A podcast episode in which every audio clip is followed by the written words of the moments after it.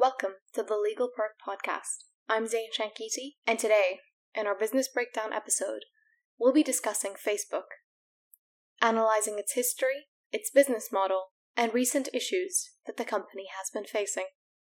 Facebook is an American company that offers social networking services, which was founded in 2004 by Mark Zuckerberg and a few of his fellow students at Harvard University.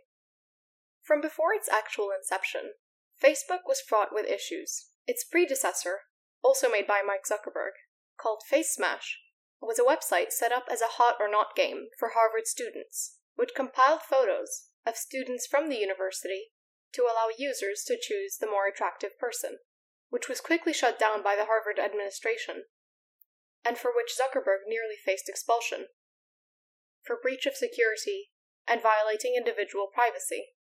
When Facebook itself, originally called The Facebook, was launched, it was intended as a universal website to connect people from around the university, but almost immediately faced complaints due to other Harvard students, the Winklevoss brothers, and Divya Narendra, claimed that Zuckerberg had stolen their idea.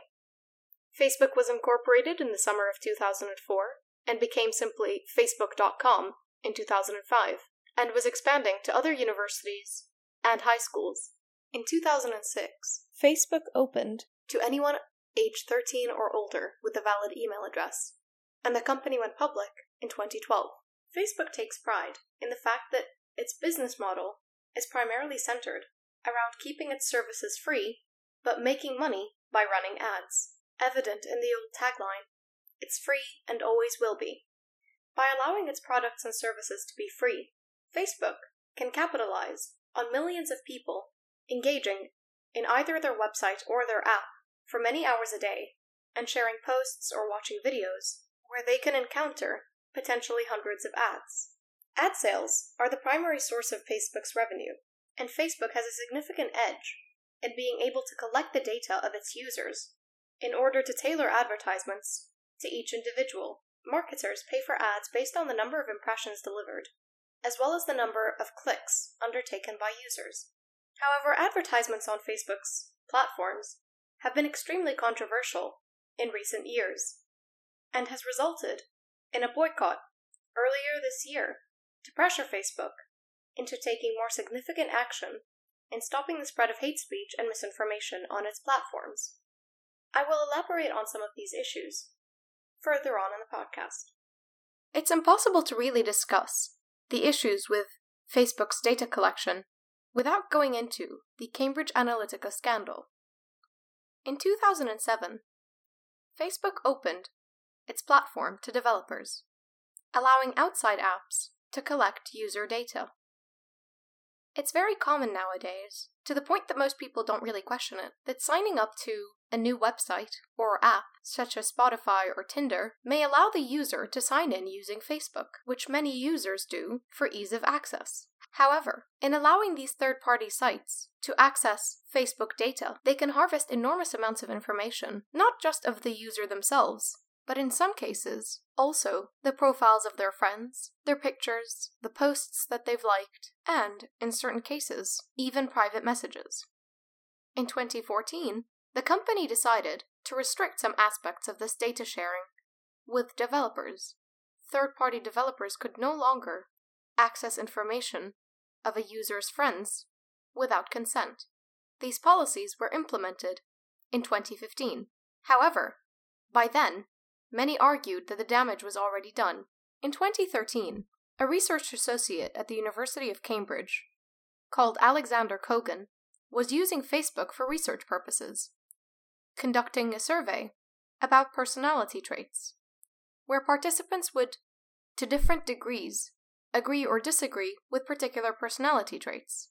However, in order to participate in the survey, participants would have to log in using Facebook, which allowed Kogan access to participant profiles, including location, birth dates, as well as likes and profiles of friends.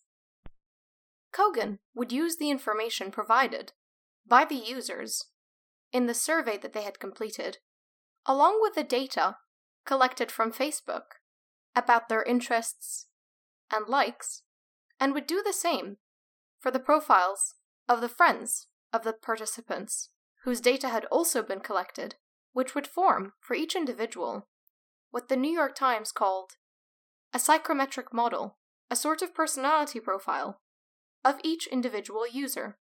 Kogan then sold those profiles to Cambridge Analytica, a data marketing firm. It is estimated that about 87 million profiles, including private data of Facebook users, had been sent to Cambridge Analytica. Cambridge Analytica was a company that harvested online information to create micro targeted content and use that data to change or influence audience behavior. The company was able to use the psychometric model of individual users in order to create hundreds of targeted advertisements presented in a way to influence particular users, targeting topics, fears, or needs that those users had based on the data collected of them from Cambridge Analytica.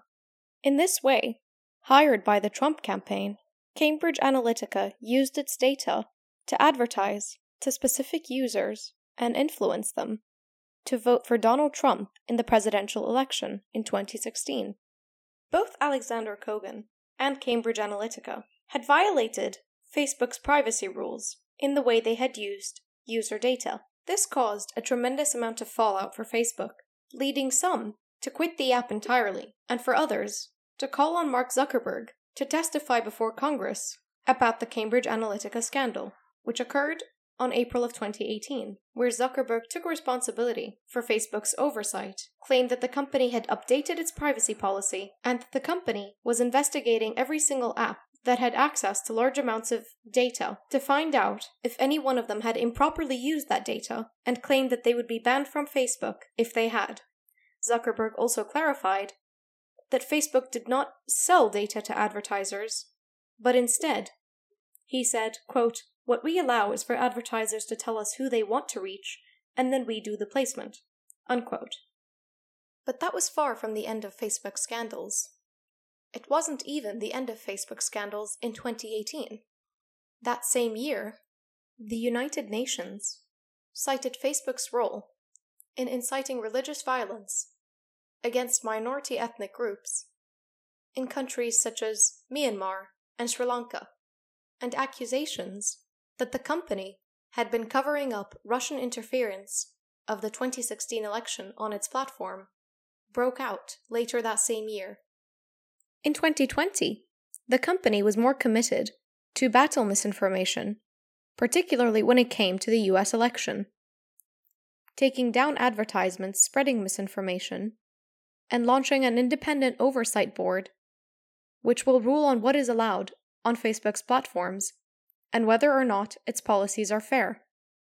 It is in Facebook's best interests to exercise this kind of responsibility and to show that it can self regulate due to the rising sentiment by lawmakers and the general public that online platforms now have too much power and ought to face stricter regulations. Facebook has been the subject of both antitrust and privacy lawsuits in the past, and has had to deal with stricter regulation concerning data in the form of the General Data Protection Act by the EU, and may soon face even stricter regulation, both with regards to data and antitrust, as many have been concerned that apart from the many scandals that Facebook has faced over the past few years, the company's power is enormous. Apart from the Facebook and Messenger apps, Facebook owns other companies, including Instagram and WhatsApp, allowing the company to be in a dominant position. However, with the proposed Digital Services Act in the EU, as well as reports coming out of both the UK and the US concerning big data companies, Facebook may soon find itself forced to share its data or break apart its company. and it remains to be seen how Facebook will deal with such challenges. And with that, I'd like to wrap up on this week's Business Breakdown episode. As always, the sources used in the research for this podcast will be listed in the show notes below. If you like this episode, or this podcast in general, please leave us a five star review on Apple Podcasts. If you're interested in updates about LegalPerk, you can follow our social media accounts. That's LegalPerk at Facebook and LinkedIn, and LegalPerk underscore on Instagram and Twitter. If you have any comments or suggestions for topics you would like us to cover, you can email us at legalperk at gmail.com. Thank you for listening.